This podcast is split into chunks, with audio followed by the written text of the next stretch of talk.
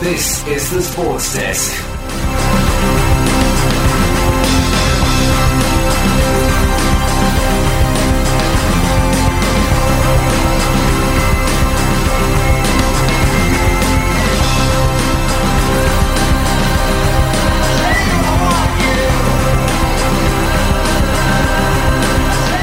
You're listening to the Sports Desk this Wednesday morning on SYN. You're joined by Kendra and Luca, and we'll be talking about Super Netball Grand Final involving the Melbourne Vixens and West Coast Fever. Uh, the AFL preliminary finals well wrapped up over the weekend. We'll be discussing an EPL roundup and swimming news as well. And a new segment we'll be introducing later on in the show as well. Uh, Kendra, first up, uh, your Richmond Tigers got over my Port Adelaide. How are you feeling? Oh, I'm feeling very good. I mean, it was such a good game. Well, from my end anyway. But um, I think both. I think Port Adelaide had a very good game as well. It could have been either teams that won, and unfortunately, Port Adelaide just couldn't seem to, I guess, get the goal in the last quarter. I mean, Richmond just edged out a goal, and that was the score. But yeah, it was very good for the Tigers. They played very well, and it's going to be very interesting to see how they go against Geelong. How did you find the match? Uh, the match was, uh, I think it was back and forth. Um, each team had their own patches of dominance, and the the center clearances for me was where the game was won and lost. I think Richmond had an edge, especially in the fourth quarter. They just they won more of the clearances from the ruck. Um, yeah, Scott Nankervis just had a yeah, you could tell he had like premiership winning experience in the end, but still, it was a very good match. Very good match. Yeah, definitely from the centre. I definitely think that a key player for Richmond, who actually quite surprised me this year, is Shai Bolton. He was very good in the centre, and also obviously we have Tom Lynch, who's back, who definitely is very good full forward. Definitely doesn't rarely misses a goal though he did have a few slip ups but they all played very well of course dusty definitely picked up in the last quarter he always seems to pick up when he's most needed he's a very good player as we know but yeah good game all round do feel for the port adelaide supporters there was a lot more port adelaide people there than there were richmond fans i think they were hoping to see their team go through but you know it, that's football and it will definitely hopefully be a very good grand final next week Yeah, for sure. Um, they faced Geelong after Geelong got up 82-42 against Brisbane. Um, I did not expect this margin. Let's be honest. 40 points is way too much, especially when you're playing at home. Yes, definitely. I was surprised by Brisbane. I genuinely thought Brisbane would really serve it up to the Geelong Cats, but I mean, there was patches where they were coming back and really give, giving them a real fight. But I think Geelong just came in, were the dominant team from the get go, I'd say. And yeah, it's going to be quite interesting to see how they go against the Tigers because, to be honest, I don't know who. I can't even pick a team either way. I think both teams have a very strong chance of winning. So it's going to be, I think, a really well thought out match. Yeah, I feel I feel the same way. I feel like the the lead will swing either way. Like momentum will change and shift, but they're both like I feel like Richmond play more counter attacking football. Like especially in the last two matches I've seen them play against St Kilda and against Port Adelaide, it's much more like absorb the pressure and then like break through the center of the ground. Um, that's when they're like most dangerous. Uh, and then Geelong just have like they're very heavy defensive pressure on the halfback, and they just fling it around the flanks. Um, you saw Gryan Miers, uh, Selwood, Dangerfield. They were just unstoppable, like along the along the wings. Um, yeah, Bl- Blicavs and uh, and Nankervis. That's going to be a great ruck contest, I think. And then the two full forwards as well, with Hawkins on one end, uh, Bolton on the other. Just yeah, it's going to be no Bolton thing. Yeah, yeah, it's going to be uh, quite an interesting uh, seesawing battle. Yeah, it's definitely going to be very exciting. Um, I really do hope it's not a blowout with one team having a massive lead. I think that everyone's hoping every, I think every year everyone hopes that the grand final is a very exciting game, and I genuinely think that this year is going to be more exciting than ever with these two teams. Yeah, I don't want to repeat of last year's grand final as a neutral. Like that'll be that'll be the last thing you'd want. Yeah, I have to say, even though it was like last year's grand final, it was just you can't watch it when you're seeing a team just get absolutely thrashed. I find that it just sort of kills the almost entertainment out of it because there's no like real excitement. So yeah, that was hard to watch as well, even though I was supporting the winning team. uh, before we get into uh, previous grand final meetings before between Richmond and Geelong, I just want to give an honourable mention to Brad Ebert. Uh, he's carried the Ebert name with pride. That's a historical family that's been involved with Port Adelaide for many generations. Uh, he suffered a concussion or a light concussion in the fourth quarter, going up to spoil uh, contested possession in uh, yeah in the last quarter of the game, and uh, he was carried off, well, like walked off uh, by trainers, and yeah, he's announced his retirement.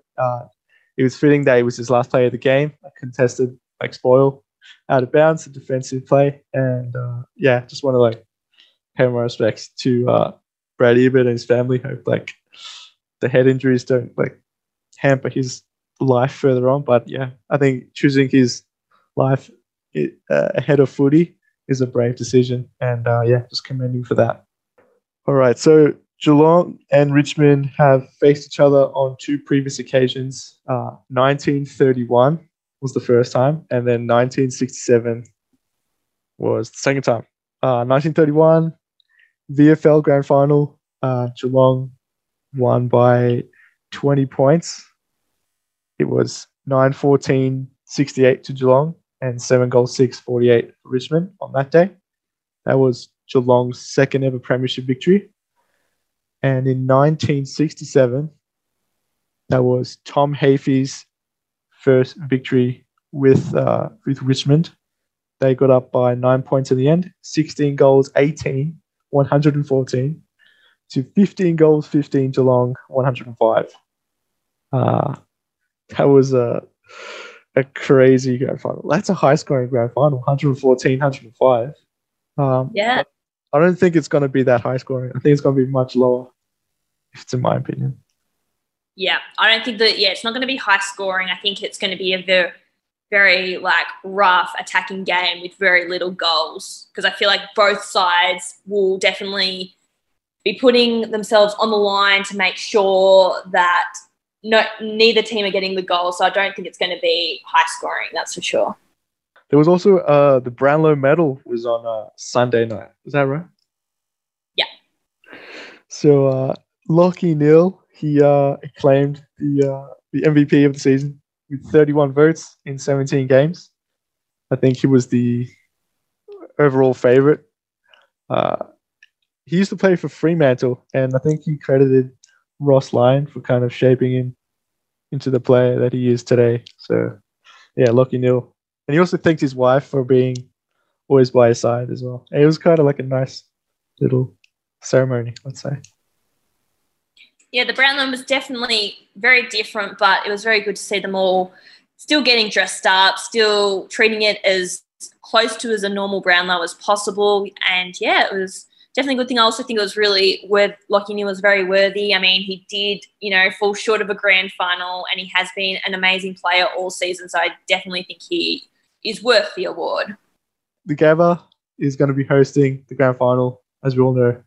Uh, it's going to be a twilight, more night than twi, but yeah, it's going to be interesting to see see the AFL grand final up there for the first time playing night, it's going to be very different for everyone, I guess. I mean, you know, I think especially in Victoria, everyone's used to the grand final during the day. Everyone catches up, goes for barbecues. Obviously, we can't do that this year, being in a pandemic, but hopefully, it will still be a very exciting day. And just one more thing that I found really quite funny, maybe it's because I'm a Richmond supporter. I did see on the AFL Instagram page that Ash Barty may present the Premiership Cup. She has accepted the offer but it's still waiting to see if it's approved. So I think that would be quite funny considering she has been quite a prominent figure at the footy this year. that would be awesome. That would be like a cap on like her career, sporting career, to be on the ground with the Premiership Cup. I mean, what more could you want from a year? She remains world number one in tennis and she's presenting the AFL Football Championship Premiership Cup. I mean, I'm a little bit envious of Ash Barty, to be honest. Gotta love it. Got to love it. Uh, we'll get to a song break now. Uh, you've been listening to uh, the Sports Desk here this Wednesday morning on SYN with Kendra and Luca. The song you're about to listen to is by A. Swayze and the Ghosts, Marigold. Enjoy. You're listening to Sports Desk this Wednesday morning with Kendra and Luca here on SYN. The song you just heard was A. Swayze and the Ghosts with their song Marigold. Just a quick note uh, that the NRL Grand Final is also happening this coming weekend with the Melbourne Storm facing the Penrith Panthers. Uh, Penrith Panthers, of course, were in the Grand Final, I think, 16 years ago, um, which they won. Uh, they they finished minor premiers. They've been playing some excellent uh, rugby league all season, and uh, they're going up against the Melbourne Storm. Craig Bellamy, uh, master coach, wizard there, and Cameron Smith as well. Uh, his his contract is up in the air. Let's say um, not everyone is certain that he'll play again uh, at all, like rugby league, or if he'll uh, change teams, move to another team up the uh, Sunshine Coast, perhaps for the Brisbane Broncos. But we'll see. That should be an interesting game as well. That game is on Sunday afternoon, Sunday night as well on uh, yeah New South Wales, I believe. But yeah, I'm expecting a close game between Melbourne Storm, Penrith Panthers. Another Melbourne team that played in the grand final this past weekend was the Melbourne Vixens. Uh, they played against the West Coast Fever, and Kendra, boy, was this a match in the Super Netball Yeah. Grand Final. Yeah, it was a very well thought out match by the girls. I think it was a really good way to, I guess, end the season for the Super Netball. Like the AFL, they've had quite a, I guess, a disjointed season where they have had to travel to hubs and everything. It's been really good to get the Super Netball um, back, you know, up and running this year because a lot of sports haven't been able to do, which was really good. It's good that they had a season, especially for women's sport. But yeah, this grand final was very well thought out. I mean, Vixens were the favourite going in. However, the West Coast Fever gave them a run for their money. I mean, 66 to 64. That's a very close score from the two teams. Yeah, it came like the scores were like pretty much level going into like the last few seconds of the game. Um, like I feel like uh, yeah, Jo Weston, Emily Mannix, they had uh they had like standout performances for the, in the defensive end of the game for the Vixens. Uh, and then who was it? Oh, Mwai Kumwenda for for the Vixens. Uh, she got she got him up in the la- in the dying seconds of the match. It was her 47th point as well. So that's incredible play by Kumwenda there. Yeah, it's definitely a really good game, especially when they said that scores were locked with 90 seconds left before Mwai Kumwenda gave the Vixens a one point edge. So, really nail biting game. Definitely really good, good game to finish this Super Netball season. If I'm not mistaken, I think that's the Vixens' first premiership since 2014. And uh, boy, did they deserve it. They finished on top. They earned uh, the the week off by winning their, their semi final prelim. And uh, yeah, I think they were deserving victors, premiers overall. Very good to have a Victorian team doing well at the moment, especially how Victoria is. So, good on the Melbourne Vixens for taking it out. Like in recent years with the expansion, uh, like a lot of other clubs in Super Netball have like come into the fray. I know there's like Collingwood Magpies netball team, but yeah, they're not as good yet. Let's say Vixens. I remember like from like since I was like younger, younger. Like that's always been a name synonymous with netball in Victoria. So to see it back in the the headlines, it's good. It's good to see. Caitlin Thwaites, Tegan Philip, they're retiring after winning the premiership. It's good for them. Got it done.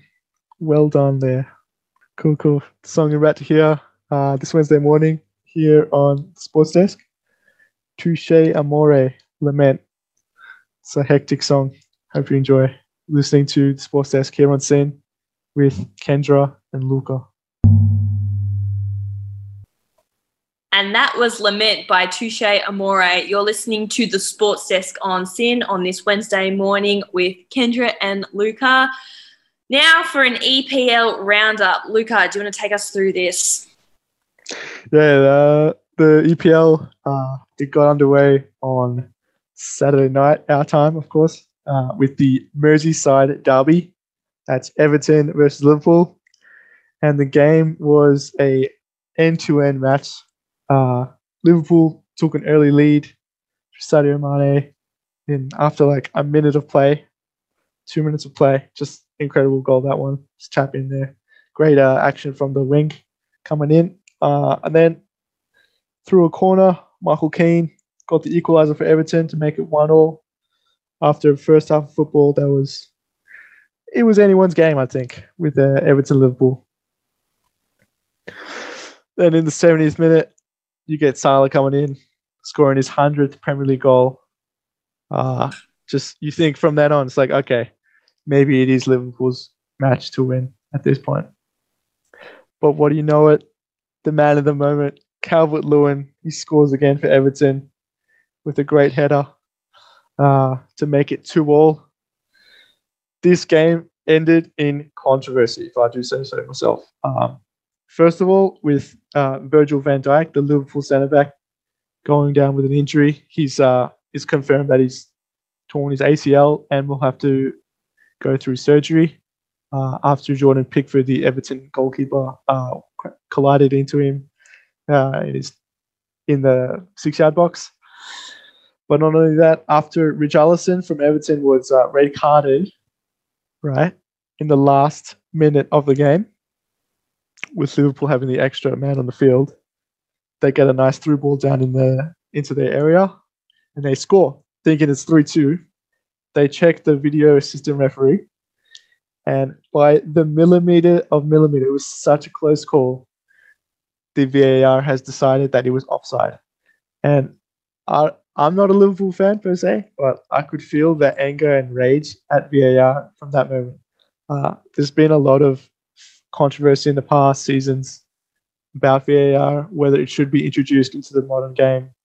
And yeah, in terms of the English FA, they just haven't quite got it right with uh, making the right call.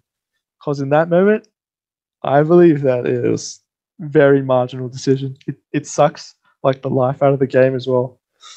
Like without VAR, of course it's controversial. It's such a close call, but still, last minute goal to go ahead, win the match. But still, it's good to see two all. There was parity all throughout the game, and uh, with that result, Everton are still on top of the table, uh, just ahead of Aston Villa, who beat they beat Leicester City one 0 uh, with a last minute goal from Ross Barkley, ex Everton player, ex Chelsea player, who's on loan from Chelsea. Uh, they've won four goal. They've won four games in a row. Haven't lost a game. Got a game in hand. So when they play that game again, they could be on top. Aston Villa. They haven't won it. They haven't won the Premier League since the early '80s, 1980, 1981 season. Uh, as well as Everton, they won the Premier League since, well, the first division. It was called back then, back in the back in the '80s. So it's a bit of a flashback kind of thing here. Um, I just want to like touch on the Manchester City Arsenal match. Kendra, if I do say so myself. Uh, there was an incident involving Sergio Aguero. Um, he was uh, arguing with the lineswoman during the match in the first half, and then a throw in wasn't given his way. And as they're having this back and forth conversation, let's say they're walking away, um, and Sergio Aguero like puts his arm around the like touches the lineswoman. Now in foot in football, like in soccer, you're not even supposed to like like have any contact, physical contact whatsoever with the main referee. And to do that with the with the linesman or lineswoman, regardless of their gender, is quite uncalled for. It's inappropriate. Uh, and he got away with no card, no admon- like admonition at all. The referee in this game had no control. I don't know. What do you think, Kendra? I think that's really quite degrading that they've done this because, you know, whether they're male, female, you just, you got to always show them respect. I mean, it comes back like, I know this is a little bit, you know, it's a different scenario, but it's also when Djokovic hit the tennis ball that hit the lady. Like, you've got to show these people the respect because otherwise, and especially because he's done it, like, also to, I mean, you know, I'm sure whether it was male or female, he might have done it anyway, but also a woman. Like, I think it's just showing that, like, the players sort of see themselves almost above the, you know, officials who are, you know, carrying out these games. And I think that they just need to be really mindful and, you know, consequence for this sort of stuff because you're going to see more people doing it if they are getting away with it. Yeah. Uh, like it sends out a wrong message to younger players coming up through the ranks. Now that we have, uh, now that we have like a lot more diversity, uh, like in football, all around. Uh, it was yeah, it was quite. It looked on first look, it looks kind of patronizing. And she she was clearly perturbed by it as well. Like she, she said, kind of like shoved him, like don't get your hands off me, kind of thing. Like it, it wasn't the right thing to do. But yeah, Man City won that game one 0 from Sterling. Uh, in the first half, goal was enough. Arsenal just couldn't get a goal in there.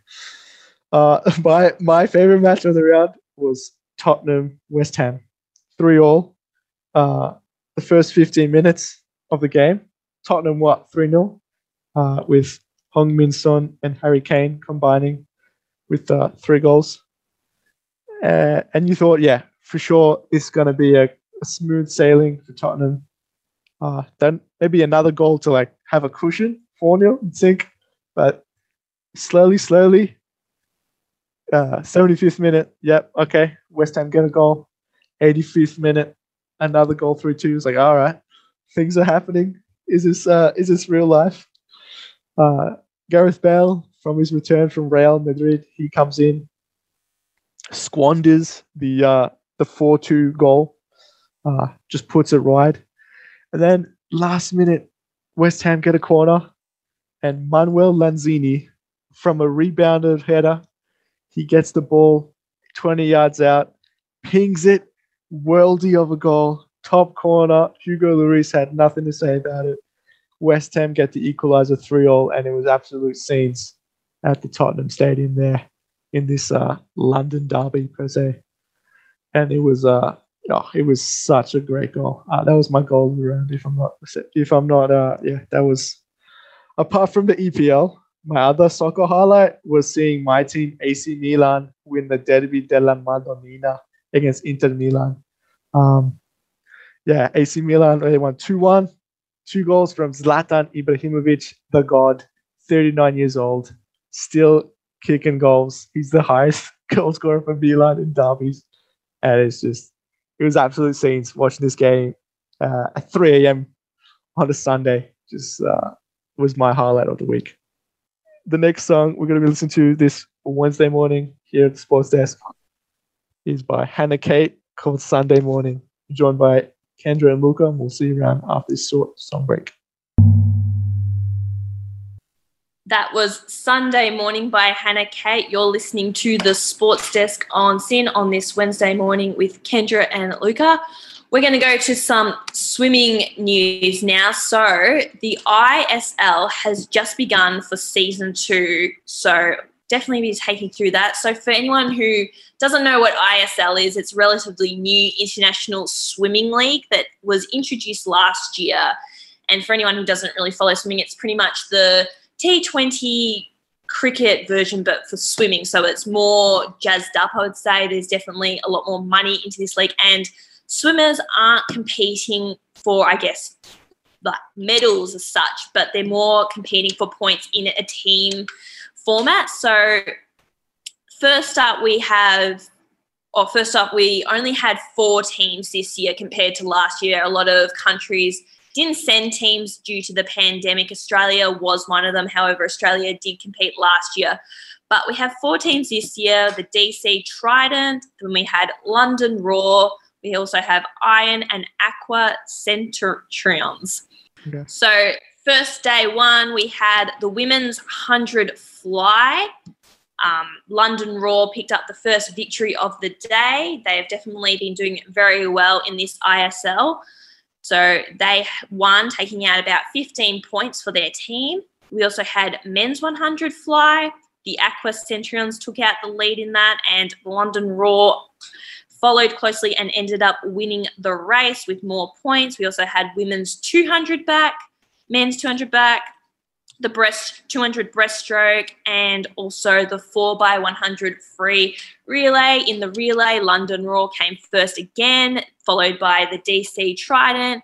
In third place, we had Iron, fourth, Aqua Centurions, and then we also had the second sub teams, Iron in fifth, Aqua Centurions in sixth, and DC Trident in seventh. So it has been quite a jam packed first day for the ISL. It's definitely a really good thing for the sport of swimming that they are having this new league. I think it's very exciting for a lot of young swimmers to watch as well. So, yeah, it's definitely really good thing to follow if anyone wants to follow something other than, you know, normal team sporting like our football or anything. It's definitely give it a watch. It's really good fun to watch.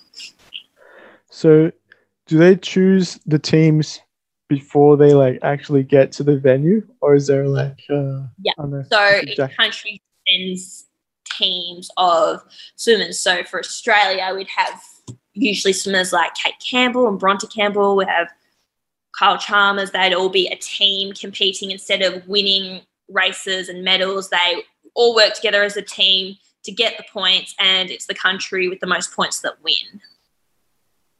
Ah, okay, okay. That's like a interesting twist on a for the new Yeah. sport there. Like Also, there's a few viewers.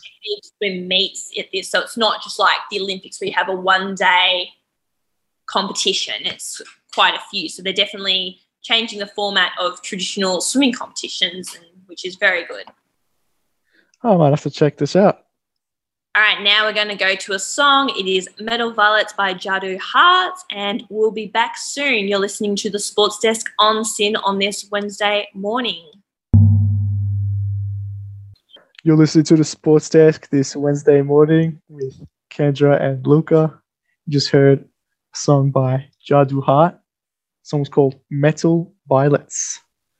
We're going to be discussing our first sporting memories here at Sports Desk. Uh, Kendra, what was your first sporting memory?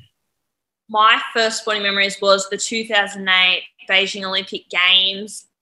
I think that that was the first real sort of sporting event on TV that I can actually remember what was happening. I initially was drawn to watching the swimming. I think that they, here in Australia, we were shown the swimming a lot. So naturally, I developed an interest in it. And I don't remember who the swimmers were exactly, but I just remember thinking, wow, like just about how fast they were swimming in water. And I think I was doing swimming lessons at the time. So I was just sort of comparing myself to how fast they were going. And it was just incredible to watch. I also really liked watching the gymnastics on the Olympics. Like I, they showed a lot of that, I can remember from Beijing. And also the opening ceremony, which was quite incredible. I think we had all these different mascots and all these different colors, which was definitely made it one of the best Olympics, in my opinion.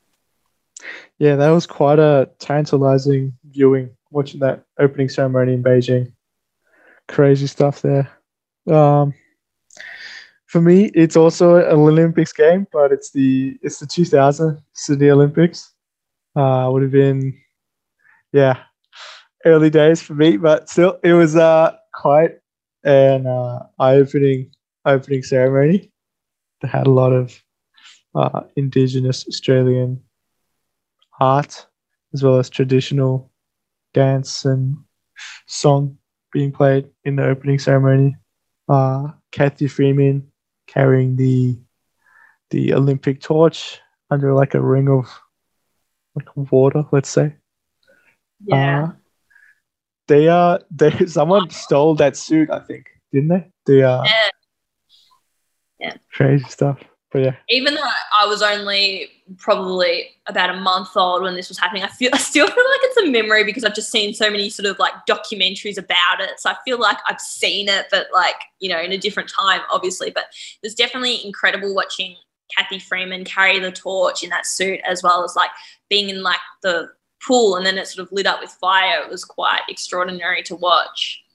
it was such a lasting image of Cathy Freeman winning the gold in the 400 meter with their special windsuit, uh, green and silver. Kind of gave them that aerodynamic advantage, but still, she was on fire. It was her Olympics. It was her gold to lose, and I feel like the pressure was really on her at that stage.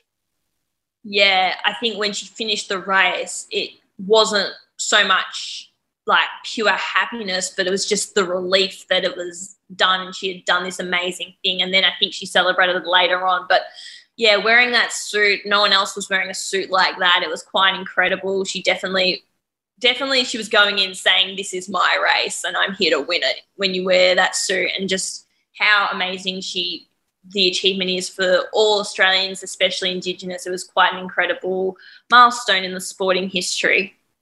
But well, that does it for the sports desk this Wednesday morning. Be sure to check out our socials at, on Instagram and Facebook at the sports desk. Um, if you'd like to catch up on previous episodes, uh, just head over to omni.org.au for the podcast clips there. Um, but we've been Kendra and Luca here at the sports desk this Wednesday morning. Um, it's been a great show. Hope you uh, keep on listening to SYN. And uh, yeah, we'll catch you all next week. The song you're going to be listening to just before we head out is by Agnes Blue, Invisible Man. Uh, yeah, enjoy. Ciao, ciao.